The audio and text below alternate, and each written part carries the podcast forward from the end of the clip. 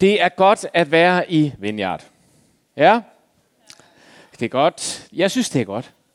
Jeg har været her før, og på kryds og tværs af den åndelige familie, jeg er en del af i vores land, og den I er en del af, vi, vi krydser ofte vores veje. Jeg møder ofte Simon og Anne, der øh, leder Vineyard i Aarhus, og jeg har mødt Flemming mange gange gennem årene, og jeg var sammen med nogle af jer i Buda, Budapest, var det Budapest? Ja, sidste år sammen med min kone og undervis øh, vineyardledere rundt fra, fra Norden. Og jeg ved ikke, hvad jeg skal sige om Vineyard. Altså, jeg har det med Vineyard lidt ligesom med min kone. Jeg forstår hende ikke altid, men jeg elsker hende. Så det håber I kan mærke. Øh, jeg kom til København i den her runde i fredags og har forskellige møder, og i går var vi øh, teams fra syv forskellige menigheder, der var sammen ude i Vandløse Frikirke øh, i et læringsnetværk. Og det er nemlig sådan, at jeg arbejder kun i lokalmenigheden i Aarhus en halv tid, og den anden halv tid arbejder som konsulent og underviser, og var så med et forløb i går derude. Og på vej i toget i fredags, der, der kunne jeg se i nyhederne, at øh, en nyhed fra København, der, der var i de nationale medier, det var en øh, badeanstalt på Nørrebro, hvor man havde fælles badning, altså mellem kønnene. Og nu er de holdt med det igen, fordi folk klagede over, at de andre de kiggede. Og så tænkte jeg, ved du hvad, nu kommer jeg som jøde til København. Fordi alle i Jylland, det ved de. Hvis man smider tøjet, så kigger man. Så jeg var helt overrasket over, at det var nogen nyhed i København. Men det har de så fundet ud af på Nørrebro nu, så nu er de holdt med at have fælles bad ude i den badeanstalt. Så øhm, der må være noget særligt om København, som vi ikke forstår i Jylland. Men øh, jeg håber, at, øh, at det lykkes i aften. For øh, to, to år siden, for to år siden var det andet mest googlede ord i, øh, på internettet i Danmark ordet skam. Ord nummer tre var fidget hvis man har børn. Jeg har fire børn, så ved man, hvad det er. Og øh, hvorfor var det det? Men det er der mange grunde til. Sikkert et af dem var formentlig en meget væsentlig grund, at der var en tv-serie, øh, som man har lavet i Norge, sådan en lille billig niche-serie, som lige pludselig blev kæmpe stor, hvor mange her har set Skam et afsnit, eller et halvt, eller ja, i behøver ikke at skamme i år, jeg har set det. Skam er et fascinerende, fascinerende serie på mange måder. Der er ingen voksne, de er helt fraværende. Stort set. Og der er en masse tomme rum hele tiden, og der er alt muligt på spil. Og øh, jeg begyndte at spørge mig selv, hvorfor i alverden har vi en serie, der hedder Skam. Ordet skam bliver slet ikke brugt i serien i øvrigt, som simpelthen suger os til skærmene. Både unge mennesker, men også folk i, øh, i min alder. Hvad er det der? Jeg talte så med en god øh, ven i vores menighed, som er psykolog og forsker i skam, og hun hjalp mig til at forstå noget. Hun har skrevet en bog, der hedder Skam for øvrigt, som jeg kan anbefale. Og jeg begyndte at være optaget af det her med skam. Hvad er det for noget med den der skam? Se, skyld, det er noget, øh, vi kender, hvis vi er en del af en kirke og tror på Gud og kender Bibelen. Skyld og tilgivelse. Men skam, hvad er det for noget? Ofte tror vi måske, det er det samme, men det er det slet ikke. Skyld handler om det, jeg gør, eller ikke, ikke gøre, som jeg burde have gjort. Det giver mig så skyld, og så kan man sige undskyld og bede om tilgivelse. Skyld handler altså om noget, jeg gør, og noget, jeg så kan bede om undskyldning for, eller måske rette op på. Men skam er anderledes, for skam handler ikke om noget, jeg gør, men noget, jeg er. Den, jeg er. Det er forskellen meget enkelt på skyldfølelse og skamfølelse. Nogle gange er følelserne der samtidig. Man kan godt føle skam, altså føle, at man er forkert, hvis man har gjort noget forkert. Alle her kender til skamfølelse. Det kan være, at du øh, ikke har lavet dine ting øh, og forberedt dig til din undervisning på universitetet. Øh, og så siger Svend Brinkmann, så skal man kunne føle skam, når man ikke har det. Og øh, det kan vi ikke rigtig mere, det synes han er et problem. Men det er en anden form. Det, det er en ufarlig skam, den kender vi alle sammen. Eller man gør noget pinligt, øh, og så føler man skam. Men den skam, jeg taler om i aften, er en langt dybere skam. Det er ikke det, at noget er pinligt, og så griner vi lidt af det. Nej, det er, at jeg, når jeg er sammen med andre mennesker, har en stemme i mit liv, der fortæller mig, at jeg ikke er god nok. At jeg ikke hører til. At jeg er uværdig. Det er den form for skam, der kan ødelægge vores liv og vores evne til at være nære ved hinanden og nær ved Gud. Og modsætning til skam er ikke skamløshed. Folk spørger mig ofte, jamen hvad med X on the Beach og Paradise Hotel, er det ikke bare et udtryk for, at vi lever i en tid, hvor vi er skamløse? Jo, men det bliver inden for det samme, for det man kan gøre, når man føler skam, det er, at man kan vende den aggressivt udad i skamløshed. Men man bliver sådan set stadigvæk i skammens univers. Nej, det modsatte er skam. Det er frihed, værdighed. Det er det modsatte af skam. I 70'erne skrev Henrik Stangerup en uh, bog, Manden, der ville være skyldig, hedder den. Og øh, den handler om en mand, som slår sin kone ihjel og melder sig øh, for det drab. Men alle, hele bogen handler om, at alle prøver at overbevise om, at han ikke er skyldig. Det er kommunens skyld. Eller statens. Eller Vinjard. Det er i hvert fald nogle andre skyld, det er ikke hans skyld. Og han kan ikke få lov at være skyldig. Og det er en grotesk roman. Og den blev til i en tid, hvor vi var begyndt at afskaffe en mere traditionel forståelse af rigtigt og forkert og skyld og ansvar og tilgivelse. Og mange dengang troede, at så slap vi også for skamfølelsen. Hvis bare vi blev frisatte af vores kristne tradition, så slap vi for at gå rundt med skamfølelse. Men det virkede ikke. I dag har psykologer opdaget, at skamfølelsen er kommet massivt igen. Så mennesker, som måske ikke har en stærk forståelse af, hvad der egentlig er rigtigt og forkert, og er meget relativistiske, de kan have høj skamfølelse. Hvorfor det? Det er egentlig mærkeligt. Det viser i hvert fald, at skyld og skam, det er ikke det samme. Og det er fordi, at skam er flyttet fra at være en moralsk kategori, altså noget, der handler om igen at gøre noget, der er tilladt eller ej, til en identitetskategori. Det handler om den, jeg er. Er der nogen her, der øh, husker, hvordan skabelsesberetningen i Bibelen den ender? Hvad er det sidste, der står, inden vi hører om syndefaldet og om slangen? Vi er i det gamle testamente. Bibelen er I med? Du, du, yes, yes, I er med, det er godt. Nogen, der tilfældigvis kan huske, hvad er det sidste sætning, der står, inden vi hører om syndefaldet? Gud så, det var godt. Det står der bestemt i beretningen, men ikke som det sidste. De skammede sig ikke. Det vil sige, der var en tid i historien, hvor den her følelse ikke var der. Hvor man kunne være menneske uden følelsen af ikke at høre til, ikke at være elsket, ikke at være værdig. Nemlig før syndefaldet. Det er meget væsentligt. Så med syndefaldet kom ikke kun skylden ind i verden, men også skammen. De så, at de var nøgne. Det er det, de har opdaget ude på, Øst, på Nørrebro i badeanstalten nu, så lang tid senere. Men det er ikke spor nyt. Det så Adam og Eva, de var nøgne. Det vil sige, de følte skam, de følte sig forkert, de følte sig uværdige. Og hvis det er rigtigt, hvis det er rigtigt, så skal vi forvente, når vi slår op i det nye testamente, den nye pagt, evangeliet, de gode nyheder, så handler det ikke kun om tilgivelse for skyld, det gør det også. Det handler også om frihed for skam. Og vi opdager det særligt, når vi kommer til den sidste og fjerde af evangelisterne, Johannes. For Johannes, om nogen, fortæller evangeliet til det skamfulde i os. Det er Johannes, der fortæller os, at Jesus er i gang med sin tjeneste for første gang. Og øh, han er til bryllup i Kana. Hans mor er der. En bryllup i Mellemøsten på den her tid var en kæmpe ting. Det er det stadigvæk mange steder i verden.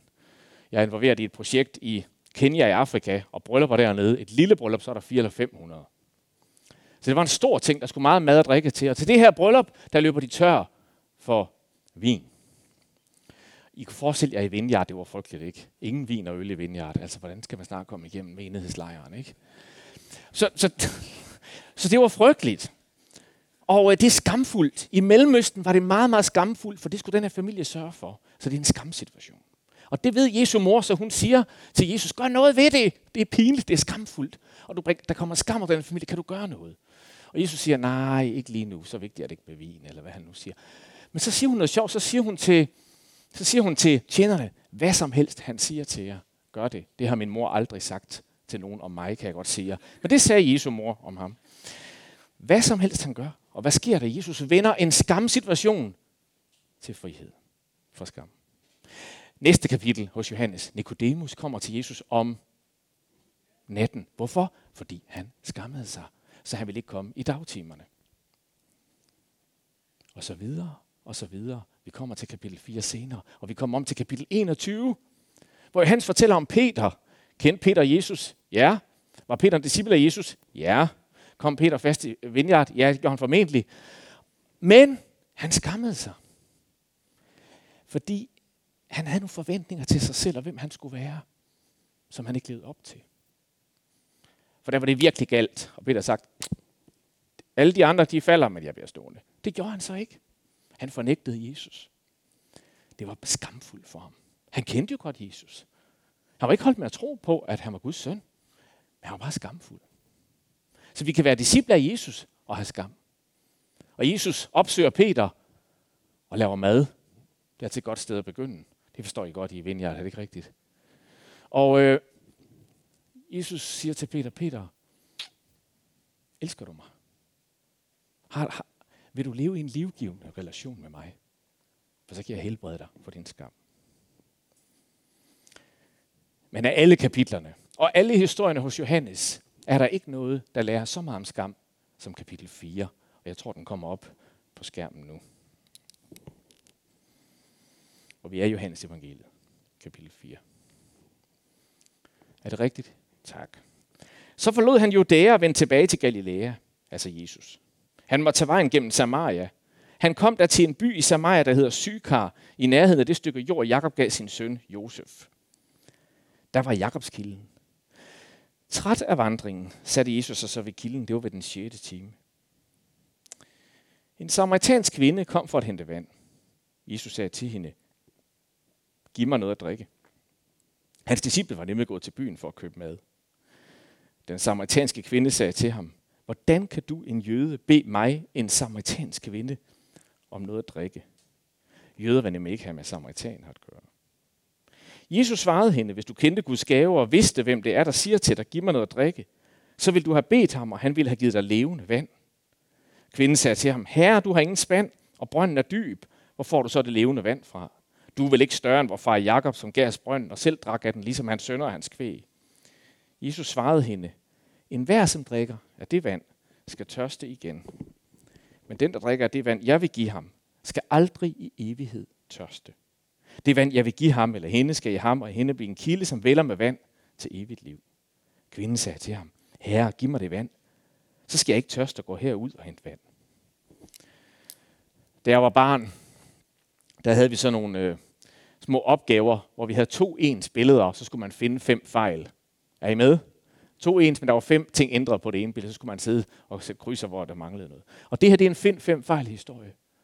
Det her, det er en historie, der er så fyldt af skam, så vi kan næsten ikke øh, komme videre. For det første, en mand i Mellemøsten dengang, og mange steder, mange steder, er det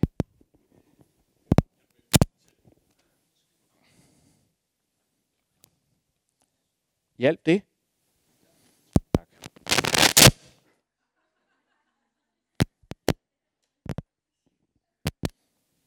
Ellers så giver du mig bare en håndholdt mikrofon. En mand taler med en fremmed kvinde. Og det gjorde man ikke i Mellemøsten på det her tidspunkt. En mand og en kvinde, der ikke kendte hinanden, ikke var i familie, ikke hørt sammen, ville ikke blive taget i den situation.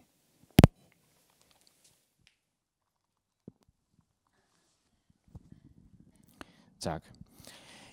Det er den første fejl. Det må man ikke. Det næste. En jøde taler med en samaritaner. De havde hinanden. Det var sådan, at de var enige om, hvem Gud var sådan cirka. De var enige om, at Mosebøgerne var Guds vilje. Men de var uenige om, hvor man skulle tilbe Gud. Og de var så uenige om, at den ene byggede et tempel, der var større. Lige snart det var blevet stort, så byggede de andre et, et endnu større tempel nede i Jerusalem. På et tidspunkt så tænkte jøderne, det gad vi ikke mere. Så tog de op med en her og smadrede samaritanernes tempel. Sådan, så var der kun jødernes tempel tilbage. Så de havde hinanden på det her tidspunkt. Punkt 3. En rabiner. en, en, en mand, som bare mange lyttede til og hørte efter, hvad sagde, var sammen med en promiskuøs kvinde, en kvinde, som var løs på den, eller hvad man nu vil sige. Det var også skamfuldt. Punkt 4. Vi har en vandbærer, der går ud i middagsheden og henter vand. Hvorfor gør hun det? Fordi hun skammede sig. Og punkt 5, så har vi en mand og en kvinde, der taler forbi hinanden, og det er vist ikke første gang i historien. Så hvad gør Jesus?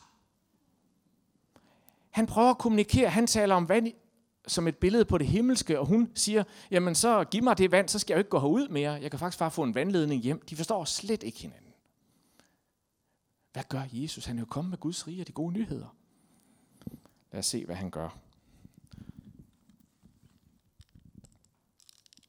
Vers 16. Han sagde til hende, gå hen og kald på din mand, og kom herud. Kvinden svarede, jeg har ingen mand. Jesus sagde til hende, du har ret, når du siger, jeg har ingen mand. For du har fem mænd, og den du har nu er ikke din mand. Der sagde du noget sandt. Vi ved ikke, hvad der sker her. Måske vil Jesus sikre, at hun ikke misforstår situationen, eller føler sig mere skamfuld. Så han siger, hent din mand. Og så er det som om profetisk ved han, at det hænger anderledes sammen. Kvinden sagde til ham, Herre, jeg ser, at du er en profet. Hvor fædre har tilbedt Gud på dette bjerg, men I siger, at stedet, hvor man skal tilbe ham, er Jerusalem. Jesus sagde til hende, tro mig, kvinde, der kommer en time, da det hverken er på dette bjerg eller Jerusalem, I skal tilbe faderen.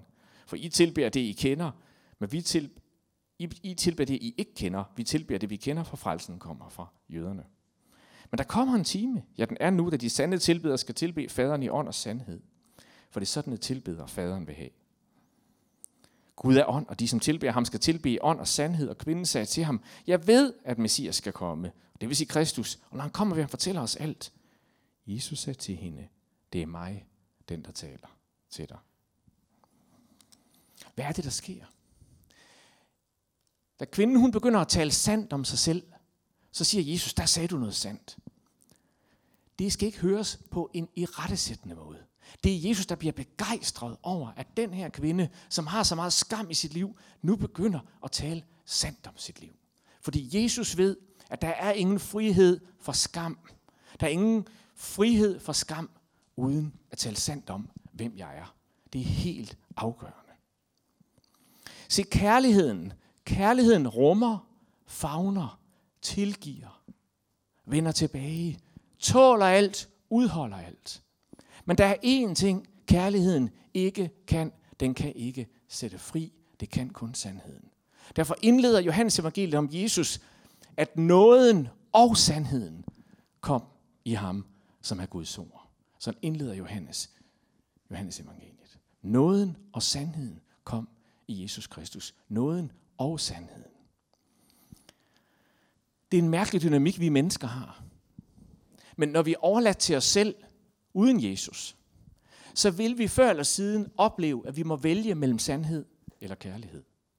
Enten stiller vi os her og siger, jeg holder skjul, hvem jeg virkelig er, for hvis folk virkelig ved, hvem jeg er og hvad jeg rummer, som er skamfuldt, så vil de ikke kunne lide mig og elske mig. Så jeg tager et smil på. Jeg har tre profiler på de sociale medier. Jeg gør alt, hvad jeg kan, for at være imødekommende og likable.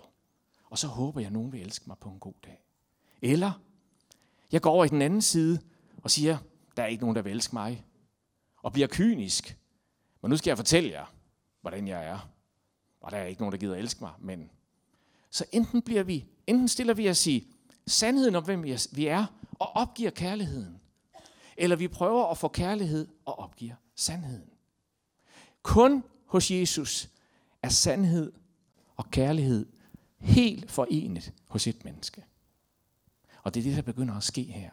Så derfor er Jesus begejstret. Han siger, du siger noget sandt nu. Du begynder at tale om dit liv, som det er. Og nu kan du langsomt, det er det, han siger til hende, finde frihed. For du opdagede, at sandhed og kærlighed følges ad. De er ikke modsætninger, de er medsætninger. Ja, der er kun frihed der, hvor de er sammen.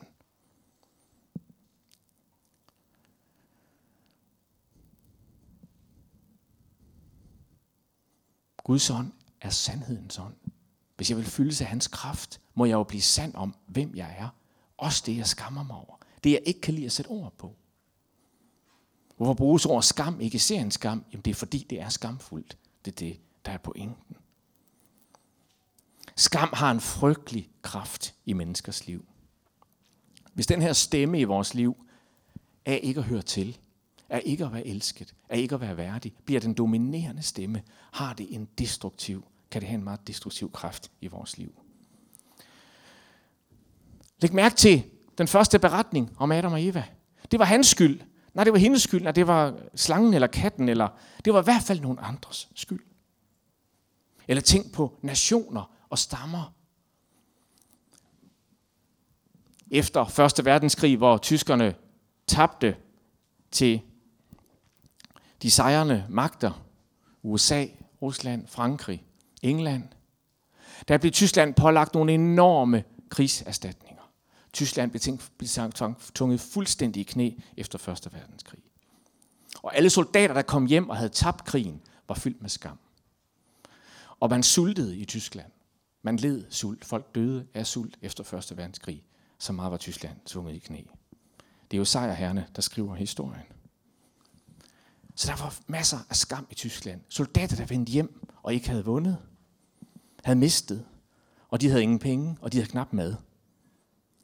Der var en i Østrig, der forstod kraften i den skam, og det var Adolf Hitler. Han forstod, at han kunne udnytte den enorme kraft, der var i den skamfølelse. Så han begyndte at samle hjemvendte officerer fra Første Verdenskrig omkring sig. Dem, som vi senere lærte at kende som Goebbels og Göring osv.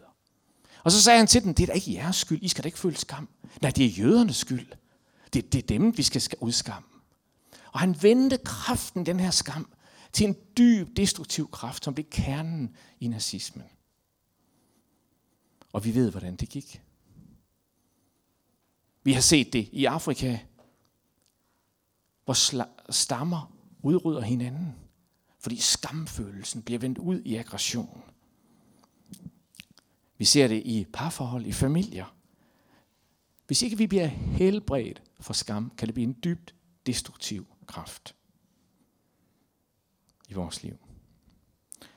Og der er mange derude, der har et bud på, hvad vi skal gøre ved skammen. Og som jeg sagde, nogen siger, at du skal bare blive skamløs. Jeg læste et interview med en provokunstner i Aarhus. Francesca Pavia hedder hun. Hun siger sådan her, da hun kørte forbi, dronning Margrethe var åbenbart på besøg i Aarhus, så siger hun sådan her til, til avisen. Jeg, jeg cyklede forbi og råbte, dronningen er her. Det er mig. Jeg vinkede til den. For jeg er dronning i mit eget liv. Jeg tager magten tilbage til mig selv. Gud er stor, men du er størst. Jeg bestemmer over mit eget liv. Jeg underlægger mig ikke Gud, konge, fædreland og religiøse doktriner. Eller andre ting, offentligheden mener betyder noget som helst. Det er jo en måde at håndtere det på. Jeg bliver skamløs. Jeg bliver kynisk. Jeg er ligeglad. Jesus gik en anden vej. Hebræerbrevet fortæller, at han blev korsfæstet og tog vores skyld, men også vores skam.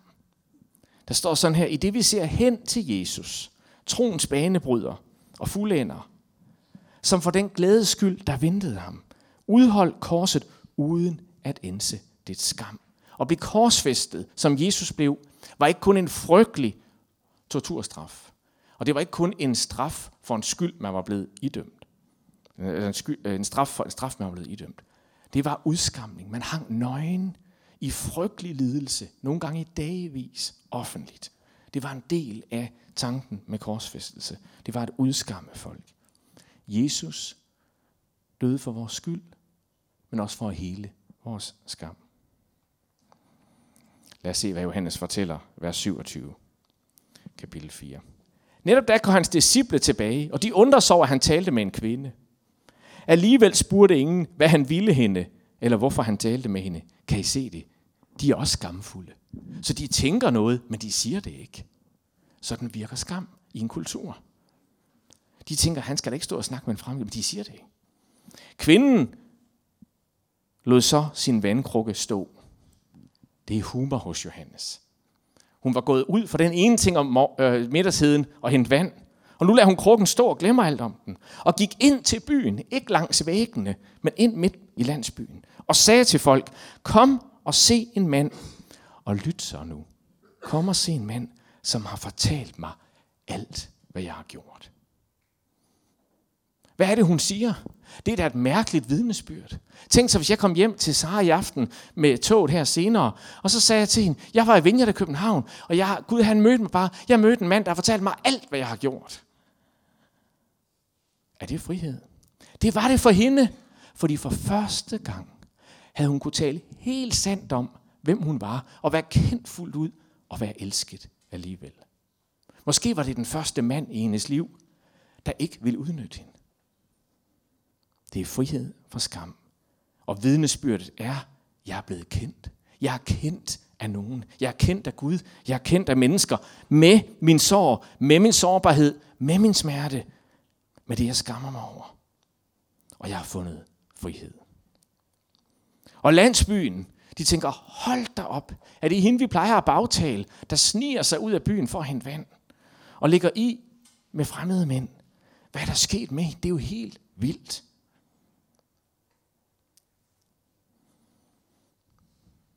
Frihed fra skam.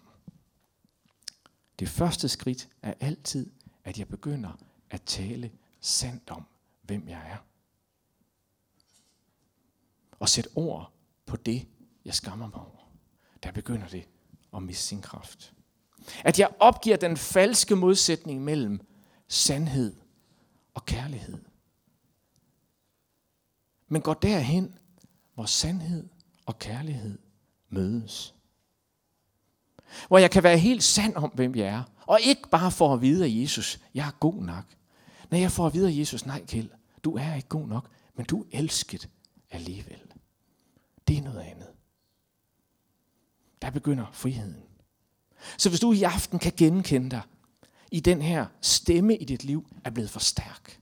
Måske har været det længe, at du er uværdig. At du ikke er elsket. At du ikke kan høre til. Og du kender, hvordan den stemme tager over. Måske selv, når du kommer til gudstjeneste, kan du måske kende det. Den her stemme. Så er rejsen i frihed og begynder at sætte ord på det. Så find en anden af det samme køn som dig. Og begynd at sætte ord på det. Fortæl om dit liv. Bliv kendt af nogen. Lad det være en del af den måde, I har fællesskab på. For der begynder rejsen ind i friheden. Om lidt så vil vi rejse os og bede sammen. Og så vil jeg gøre noget, som er utrolig udansk. Især når vi taler om skam. Og det er at udfordre jer. Giv jer muligheden for at, for at træde frem. Og stemmen af skam i dig vil sige, det skal jeg i hvert fald ikke gøre. Og derfor skal du gøre det, hvis det er sådan, du har det. Så frem at sige, jeg vil leve i mere frihed. Mere frihed fra skam.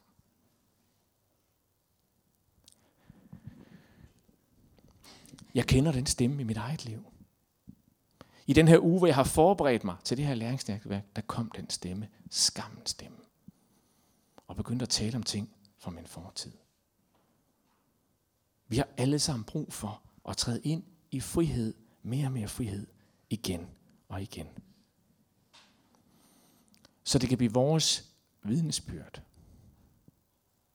at hos Jesus, der har vi mødt en, som ved alt om os og elsker os alligevel. Lad os rejse os og bede sammen.